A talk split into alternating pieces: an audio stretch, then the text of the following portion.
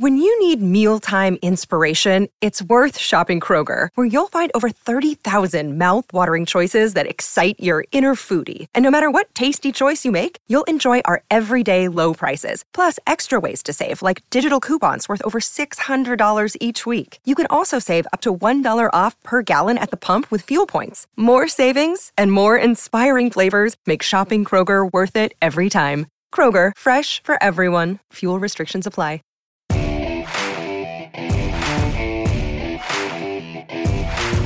Don't miss out on your chance to listen to four time Super Bowl champ Charlie Weis on the only podcast solely devoted to everyone's favorite position in football, the quarterback. Listen for free now by subscribing wherever you get podcasts or by going to celebrityqb.com. Well, that didn't take long now, did it? Melo gets traded from Knicks We've got updates from the Premier League uh, action this morning, as well as college football and the Week 3 NFL preview coming up next on Fantasy Throwdown.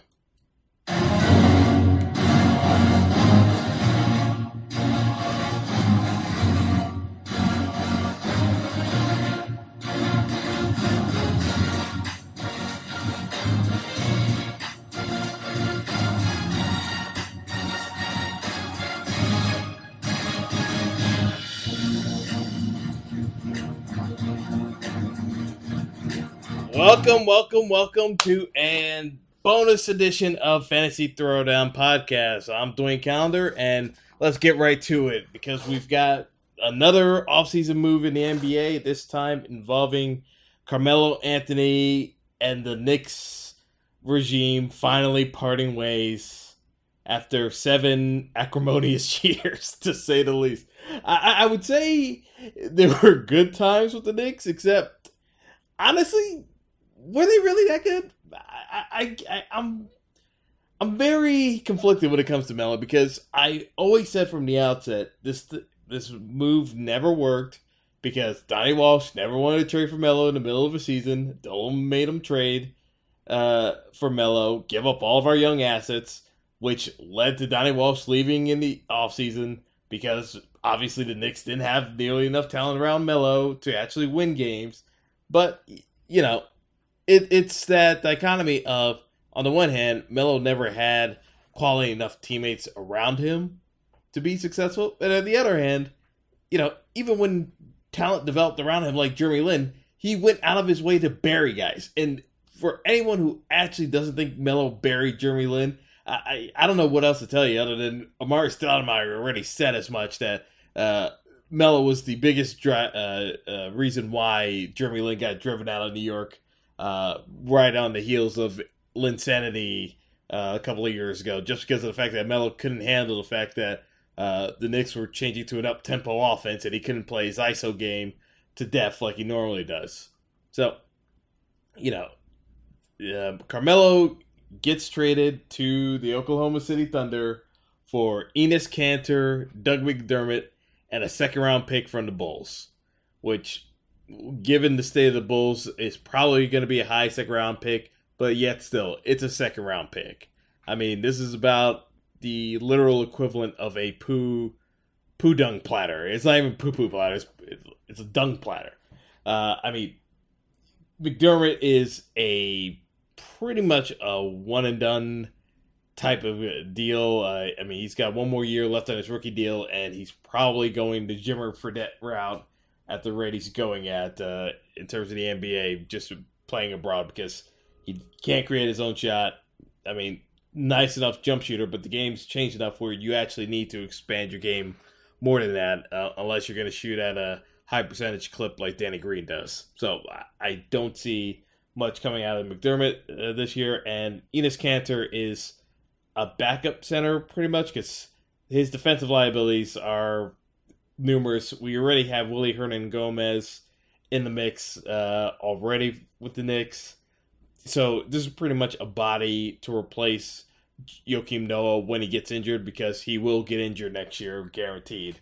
So I mean that's that's about it.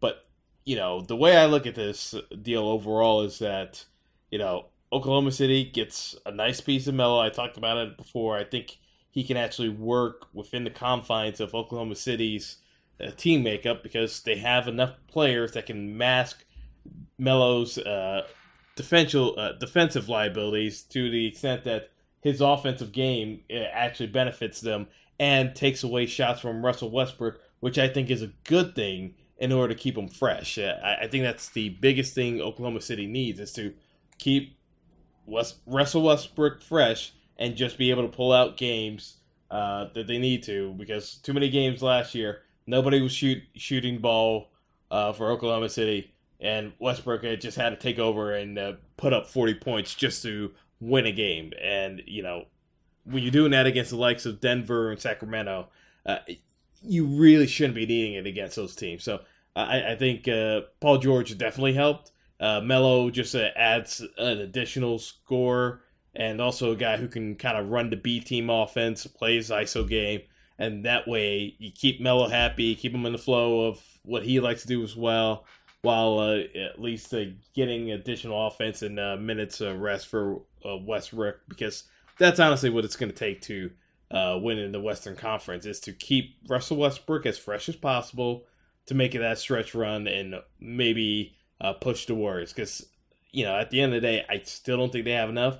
I think they have enough to get past uh, that Houston squad, but you know when it comes down to uh, San Antonio or Golden State, I, you know, I just don't see it. But at least keeps uh, Oklahoma City in the mix. And when you think about it, Sam Presti, the, uh, the GM of the Thunder, has to be already the GM of the year. There, there's no getting around it. I mean, he's literally turned Victor Oladipo, uh, Domantas Sabonis, son of uh, Arvydas, Enes Kanter, Doug McDermott, and a second round pick into Paul George and Carmelo Anthony. Even if it's a one year and done deal and they go off to LA or wherever they, they plan on going to next, it's still a win win for Oklahoma City. And the best case scenario they could have possibly have hoped for after KD bolted. Because, like it or not, you're not going to get free agents attracted to go to Oklahoma City. It, it's just not happening. So, the fact that they were able to get uh, these two in here with uh, with trades, and you know they're going to be paying they're going to be paying a lot of money in luxury tax. They're probably going to be paying at least uh, somewhere in the range of twenty eight to thirty million dollars in luxury tax uh, next year, unless they can move some other contracts off the books. But you know, I, I don't really see how much payroll they can shed uh, with uh, those three on the books uh, for next year. But when you need mealtime inspiration, it's worth shopping Kroger, where you'll find over 30,000 mouthwatering choices that excite your inner foodie. And no matter what tasty choice you make, you'll enjoy our everyday low prices, plus extra ways to save, like digital coupons worth over $600 each week. You can also save up to $1 off per gallon at the pump with fuel points. More savings and more inspiring flavors make shopping Kroger worth it every time. Kroger, fresh for everyone. Fuel restrictions apply it at least gives you a fighting shot in the Western Conference, uh, given the, the, the caliber of the competition, which is all you can hope for. Because last year, Westbrook put on a virtuoso performance, uh, surprising myself and a number of others with the amount of passing he was able to do with a roster that bad. If you pair him with two legitimate scores, those numbers should go up, and he should be able to conserve his minutes uh, to the extent that uh, he doesn't wear himself out before the playoffs, uh, which is what happened last year when he just slammed into the wall and couldn't recover. So uh, that's the bright side for the Thunder. For the Knicks, uh, let's look at it this way.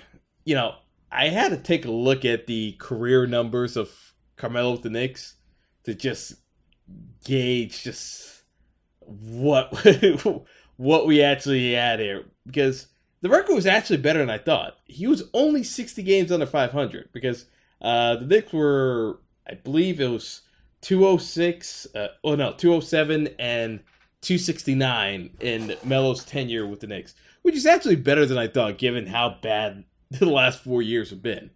But, I mean, you know, for the Knicks, it was always a lose lose situation because Phil the Zen Master had so badly misplayed his hand at the outset of even wanting to move Melo. I mean, the, first of all, the, the, the I still believe that on a certain level, the no trade clause had to come from Dolan because no GM in his right mind, if he truly hated a player, would ever give a no trade clause to a player he doesn't want on the team. It, the the narrative makes no sense unless it was directly at the insistence of James Dolan and Phil just took his contract extension and you know to hell with his actual reputation because Phil made twenty four million dollars.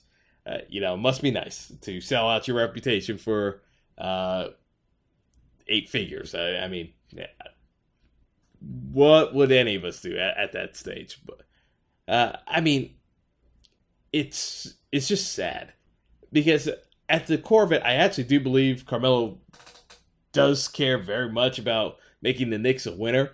But when you are surrounded by such ineptitude, and even people who are qualified, even if there was someone qualified to point out some of Melo's failures, it, it just never gelled at the right time. So, I mean, Mike Woodson was more of a yes man for Carmelo. Derek, I mean, Derek Fisher, the less said, the better. I, I mean, it really is just shocking how poorly run the Knicks are. And for that reason alone, I I have to give Melo a little bit more benefit of doubt, just that he, he was trying his best. But you know, when you're surrounded by circumstances that are that far out of control, I don't think there's much any NBA superstar can do outside of LeBron to change the culture of a franchise that is that incompetent. I mean, I only cite LeBron just because he has to deal with Dan Gilbert and the Cavs. I mean, that's about it. But you know, there are few situations in the NBA as toxic as the Knicks are under Dolan, and there's just no light at the end of the tunnel. to, to, to be perfectly honest, it's just the badge of honor that Knicks fans have to carry and deal with other Knicks fans who complain on the team, complain incessantly about the team, yet go to Madison Square Garden, which drives me nuts because that is the core of the problem. If people did not go to MSG, Dolan would actually have to take serious stock of making amends on the roster.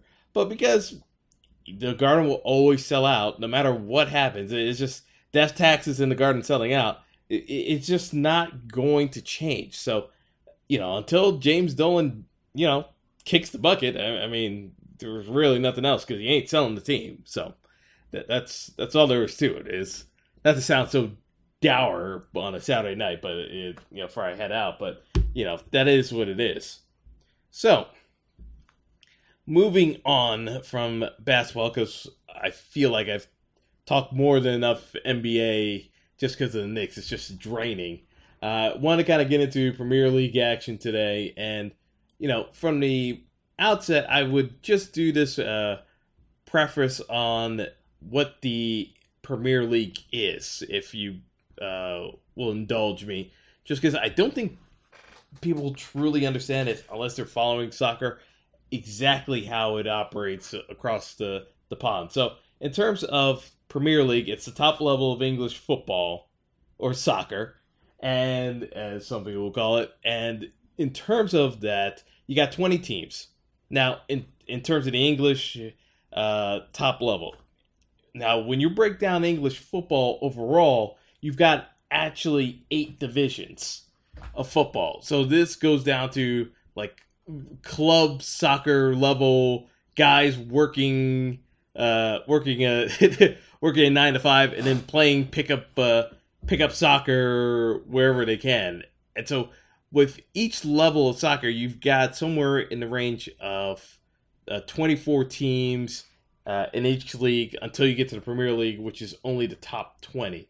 So when you think, when you actually start calculating just the sheer number of teams that are playing organized football, you know, you're running into the hundreds range, and even then, there's still lower leagues that are still affiliated. It's just that they're not considered; they're considered non-league clubs. So uh, that's why you've got over 500 uh, football clubs in England.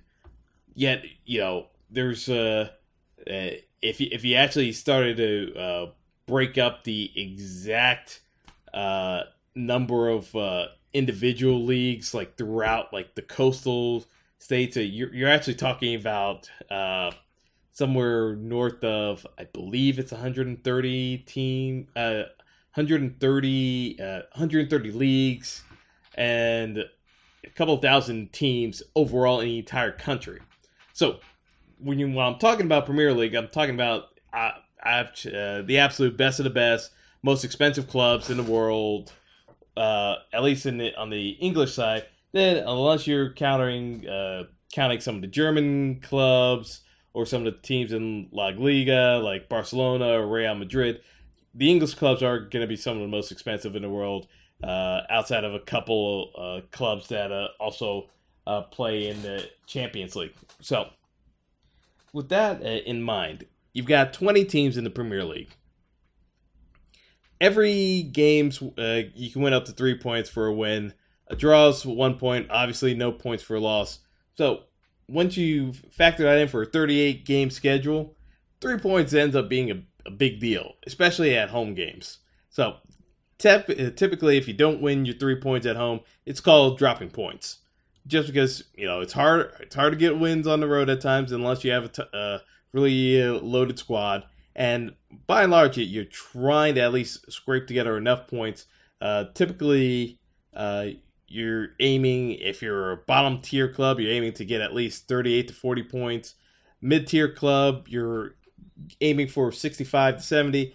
Top clubs uh, that are going to be in the top five or six in the league, you're aiming for anywhere in the range of 78 to 90 points to win the league.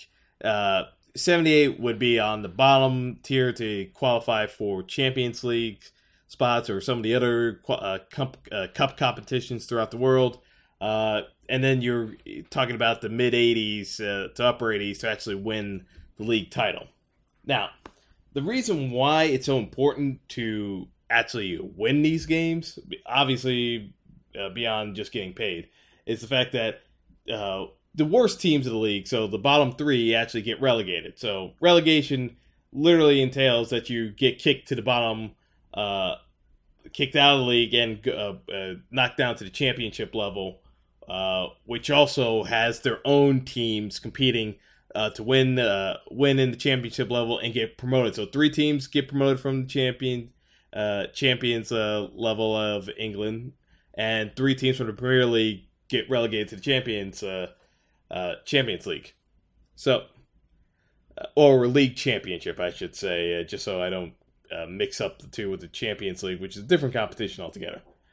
Anyway, so the biggest uh, with uh, deal with that is that you know situations like the Knicks could never actually happen in the Premier League, by and large, because if you get relegated, you're costing yourself millions in sponsorship dollars and you're having to lay off a number of your workforce just because of the bills you're ha- going to have to pay, and you can't actually afford the wages of your players anymore on the roster because the the budgets for uh, the league championship level are drastically smaller than the Premier League.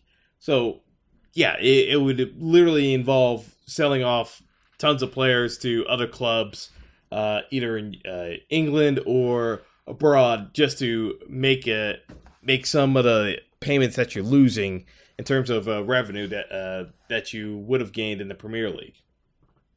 So, with that being said, uh, the Premier League is still very early in the season, but I mean, there are already some clubs that are pretty much doomed to relegation because, uh, and I'll, I'll, just call it right now. It's like uh, the uh, Crystal Palace is essentially done. I mean, for the most part, uh, uh, you've you've got uh, Crystal Palace just getting absolutely drummed by Man City today, five nothing. I mean, it could have been worse. I mean, it's literally the worst start in Premier League history uh, for Crystal Palace. Uh, 0 6, minus 13 goal differential, no hope, and they're playing Manchester United uh, next week. So, uh, I mean, they're.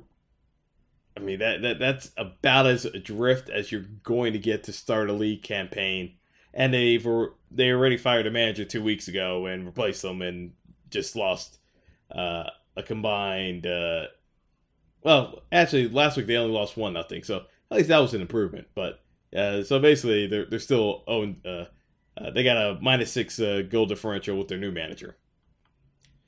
All right. So in other action today, we had early matchups. We had uh, Spurs going over West Ham three to two. Uh, basically, uh, Tottenham uh, Hotspur was uh, in control the entire match. Uh, uh, picked up an unnecessary red card, so that meant they were down a man. Gave up two goals and possibly could have given up the the lead, but managed to just scrape by to get the three points on the road. So that was a good win for them, even though it, it should it should have been just on cruise control, uh, but uh, they they managed to survive there. Uh, Watford, uh, surprisingly, good results so far this season. They get a 2 1 victory on the road against Swansea. Chelsea, defending champs, dominant performance on the road for 4 0 over Stoke.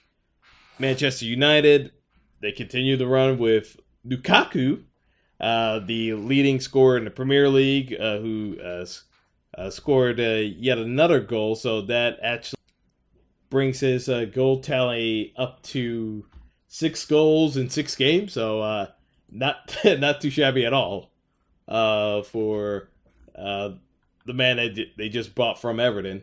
So uh, we we got a another big uh, win for Manchester United on the road. Everton pulled out a two to one victory at home against Bournemouth. Uh, Burnley and Huddersfield played to a nil nil draw, and then in the game of the day, we had Liverpool going on the road to beat uh, Leicester City uh, in, the King Power Stadium in Leicester, three to two. Uh, really exciting game, back and forth. A lot of action going on. You know, a, this one was pretty much a, a nail biter. Uh, if you're at least if you're a Liverpool fan, because uh, Liverpool got themselves into some bad spots because uh, they can score as many goals as they want, but they can't defend to save their lives. And they also gave up a penalty, which uh, resulted in a penalty save that could have tied up the game. So Liverpool's fortunate to get three points, but you know they're still considered one of the top clubs uh, uh, to compete for the title this year, in spite of all their defensive issues, just because they are that talented of a squad. So upcoming games tomorrow uh, would be uh, you got Brighton hosting Newcastle, and on Monday, the club I support, Arsenal, hosting West Brom. And to say that I'm excited for Arsenal would be an understatement. I mean, you know, what can you say about Arsenal that hasn't been said already? The fact that we're that talented and yet still can stub our toes with the best in the world. I mean, you know, West Brom is a team that just doesn't actually try to play offensive football. They try to play compact and composed and wait for you to screw up, which is pretty much a guarantee uh, that's going to happen with Arsenal. So, as long as Arsenal doesn't make a mistake, they should win this game comfortably. But knowing Arsenal, they will make multiple mistakes and make this game incredibly difficult to win. So, do I think Arsenal will win? Yeah.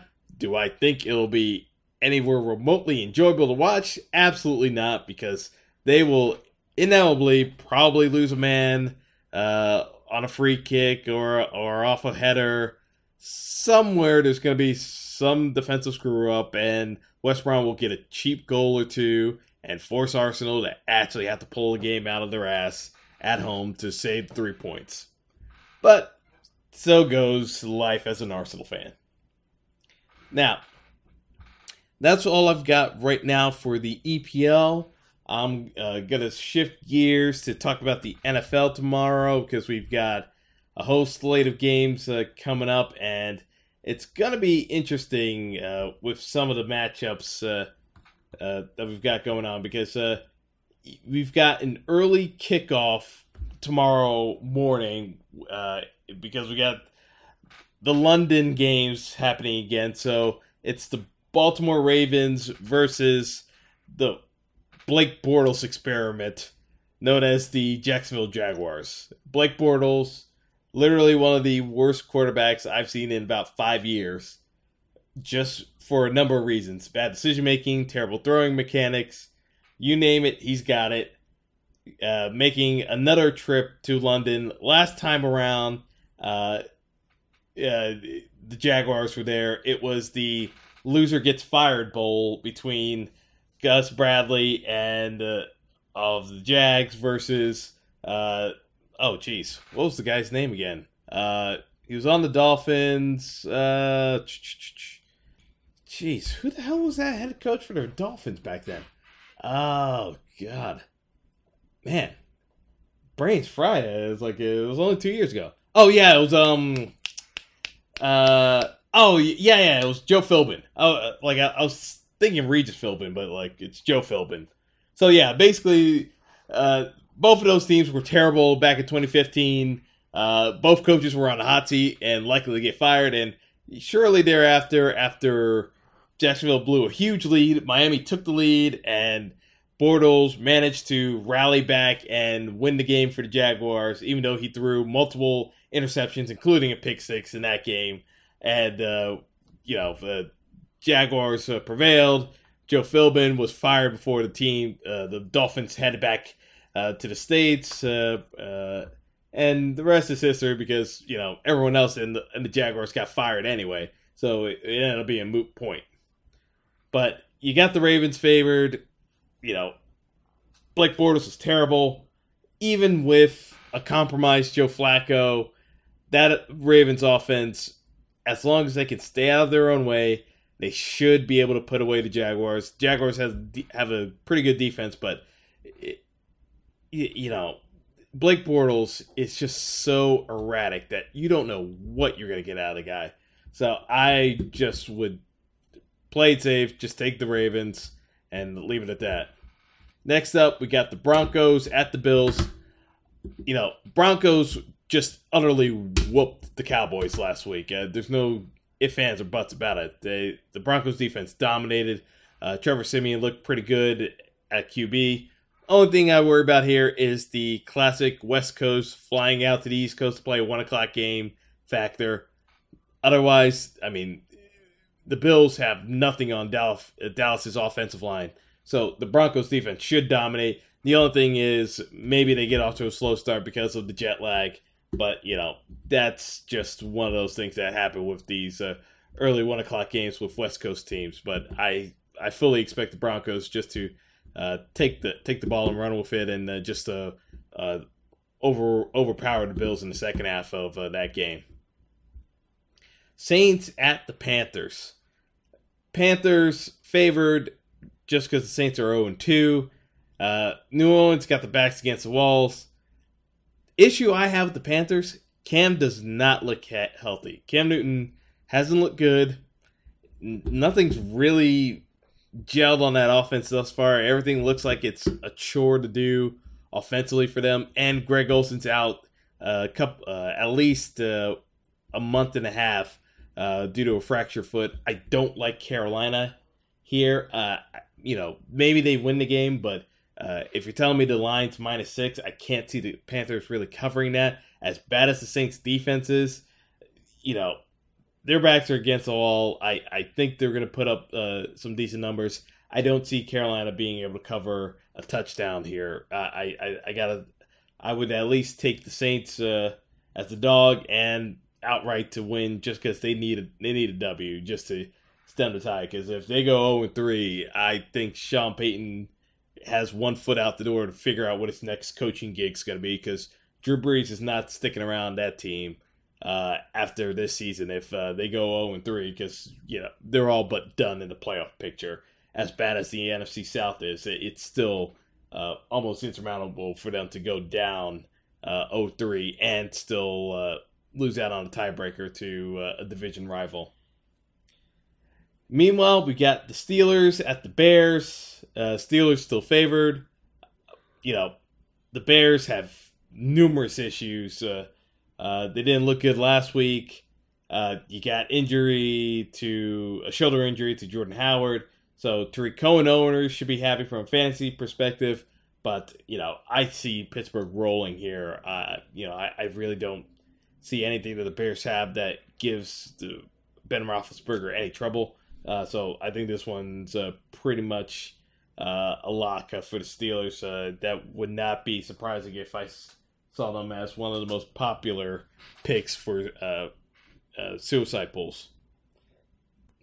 Anyway, Falcons at the Lions.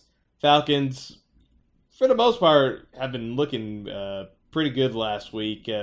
Uh, you know, they didn't look that great against the Bears week one. They worked some out, some of the kinks out against Green Bay until the second half happened, and Green Bay got some garbage touchdowns on them late.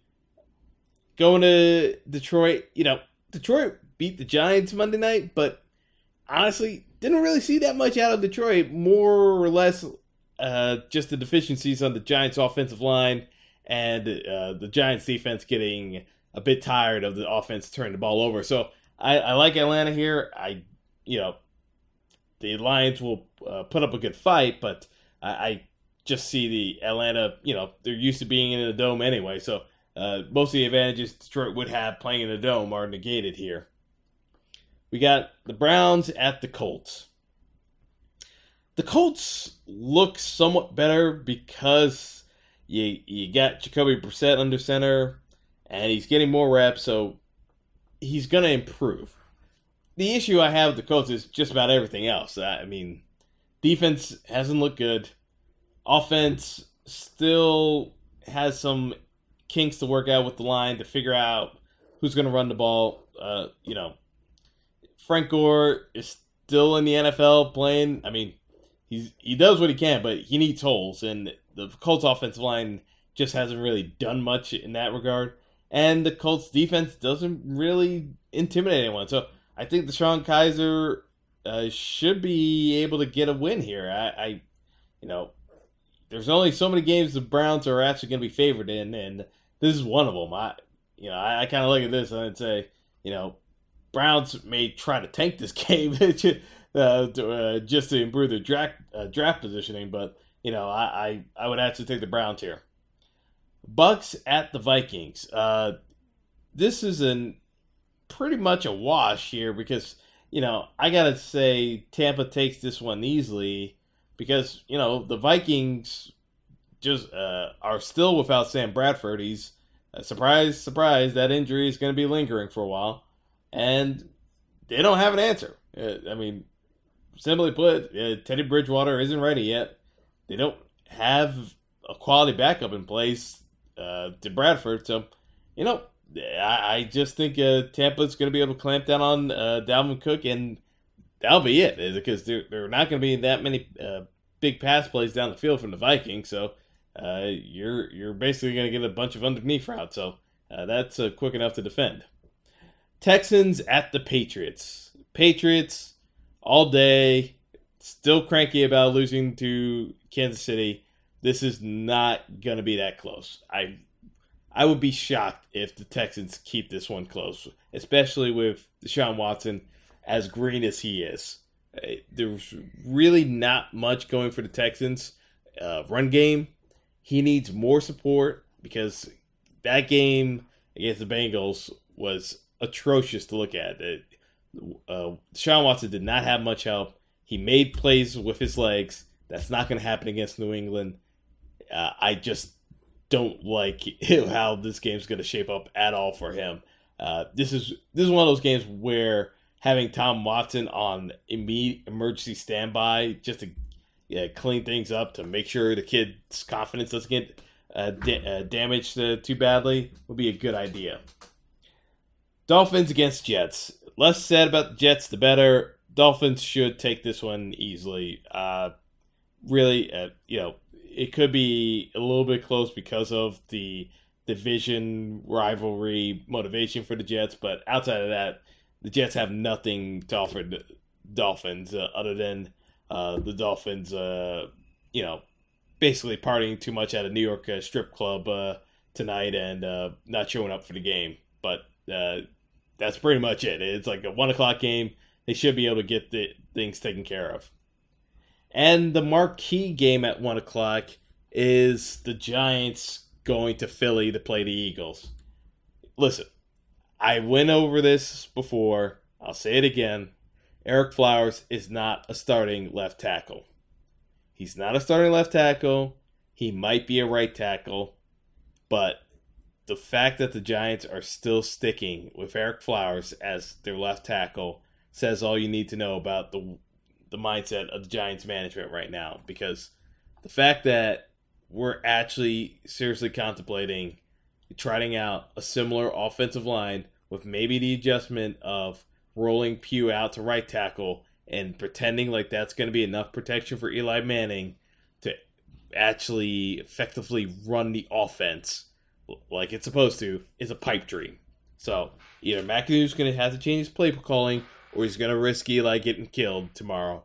But something's got to give because there's only so many shots a quarterback's to take before he starts hearing footsteps permanently.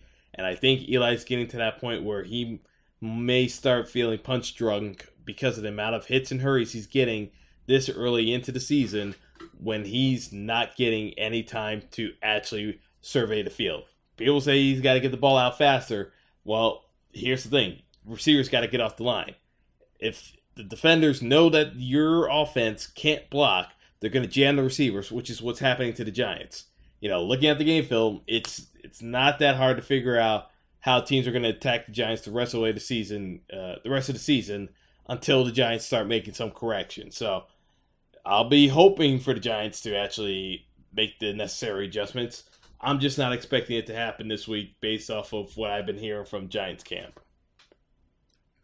Now for the late games. Uh, we got the Seahawks traveling to the Titans. Titans are favored here, and I don't blame the odds makers. I know the public will probably take Seattle as the dog. My issue with Seattle is the fact that they're not blocking for Russell Westbrook. At least Russell can move around, unlike Eli, but, you know, that still doesn't really help you from a game plan strategy uh, because they can't consistently generate offense. So at this stage, uh, Seattle's just, you know, playground offense, scramble around bootleg, and try to throw it down the field. You know, maybe that gets a win, but it's not going to get you consistent uh, wins in the uh, NFL. So uh, I'll take the Titans here. I still like uh, uh, the Titans offense, even if DeMarco Murray can't go because of the hamstring. Uh, Derrick Henry is more than capable of carrying the load uh, uh, at least 25, 30 times because honestly, you're not going to run that much against Seattle's defense uh, in terms of yardage, but you can wear them down come fourth quarter if you keep pounding the football. So I actually like uh, the Titans here. I know people think it's going to be a low scoring game. Uh, I don't disagree with that sentiment, but I still think Titans pull it out just because I'm not sold on Seattle being able to generate enough offense to get a win on the road. Bengals at the Packers. Cincinnati fired their offensive coordinator, uh, basically trying to jumpstart an offense that is a, has been abysmal. They, they haven't scored a touchdown yet. Uh, you know, the less said, the better about Andy Dalton. Uh, at, at this stage, you know, Marvin Lewis is just cashing paychecks until he gets fired at the end of the year. But, you know, in order to be an actual professional team, they have to at least put in some type of effort tomorrow. So I think you'll get a response out of the Bengals. Uh, the Packers are favored by nine. Uh, number is still a bit high, but I would still say the Packers should probably do win that game by 10 points. I just think it's going to be closer than people are expecting. I, I think people are expecting a two touchdown blowout, and I and I think the Bengals actually quit themselves here. I just don't think they're going to be that close to the Packers. Chiefs against the Chargers. San Diego 0 2. They need a win.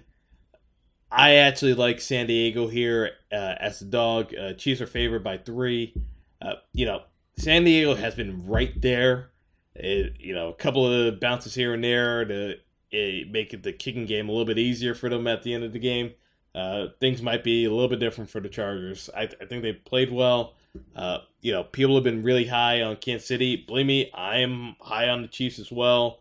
Uh, Kareem Hunt has been the fantasy MVP thus far this season.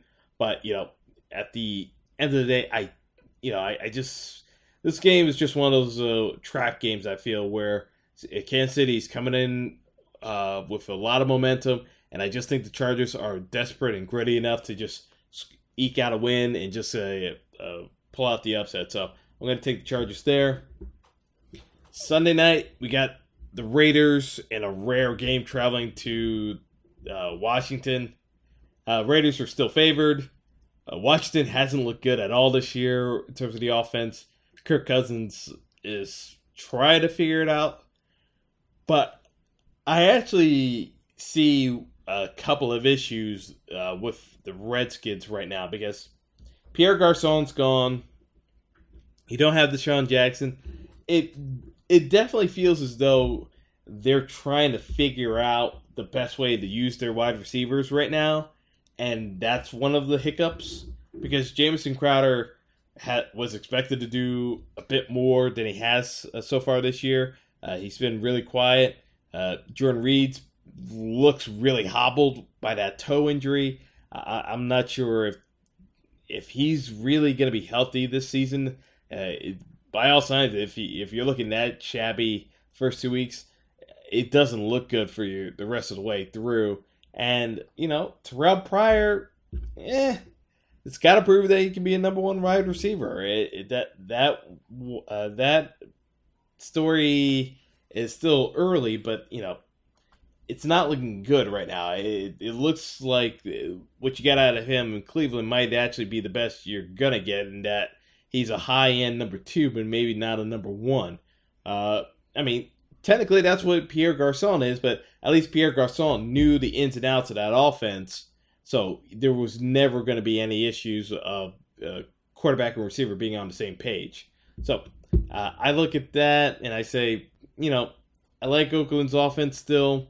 Uh, Crabtree should still put up numbers. Mark Cooper should ball. So I actually like uh, uh, the Raiders just to take it on the road there and cover three. Monday night, you got the Cowboys licking their wounds off of the Denver game, going to Arizona. The Cardinals, you know, still trying to figure out what to do without David Johnson.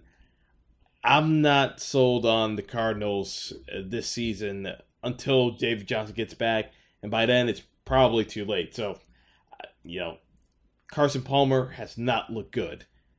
I don't know where the offense is going to come from if Carson Palmer can't get it right because Larry Fitzgerald has not been used uh, all that much. Uh, you got some production out of JJ Nelson uh, last week, but you know consistency has always been a problem with the Cardinals receivers not named Larry Fitzgerald. So uh, that'll be an interesting one to keep an eye out for Monday night. And as far as Dallas goes, you know, they got Zeke for a couple more games at least until the uh, NFL uh, appeal gets uh, gets heard. You know, for the meantime, the Cardinal, uh, the Cowboys should be getting back to the basics with the Cardinals. Run the football between the tackles, use that offensive line, get the ball out to Dez on play action let Dak do what he's comfortable with doing. Uh, you know, it's really that simple uh, of a game plan. I, I think the Cowboys uh, take it. They cover the three, and you know, it is what it is. I, just don't see the Cardinals doing much uh, this season, given the injury to David Johnson and the fact that they were already very shallow at skill positions, in my opinion. So that's all for now, and uh, should be a good round of games uh, tomorrow coming up. So enjoy the games, everybody, and I'll see you next time.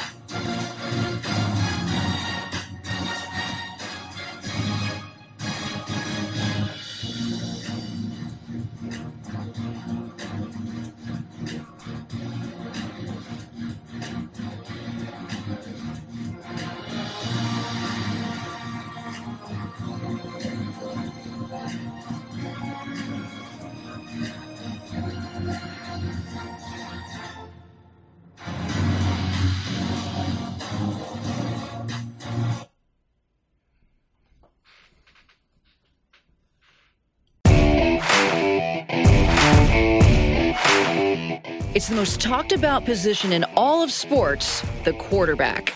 And now there's a show solely dedicated to the most sought after role on the field Celebrity QB, featuring four time Super Bowl champion coach Charlie Weis. Unlike other football shows, you'll get the inside scoop on all things quarterbacks. Like, is this the year Tom Brady finally looks his age? Will dating Danica Patrick distract Aaron Rodgers? I mean, he's dating Danica Patrick, Charlie. We're interested in that, you know? Well, I mean, Tommy's got Gisele. I'll, I'll take Gisele, okay? Is Dak Prescott good enough to win a Super Bowl for the Cowboys? Which rookie quarterback has the best shot of making a positive impact in 2018? How about intellectually, Charlie, as far as what they ask the quarterbacks to do now? The game has changed, but the pressure that's put on quarterbacks, and it always been put on quarterbacks, is tremendous. Join Charlie Weis and co host Steve Strout on an all new podcast from Lasting Media, exclusively about quarterbacks. Subscribe now at Apple iTunes or wherever you listen to great podcasts. Celebrity QB, everyone's favorite position.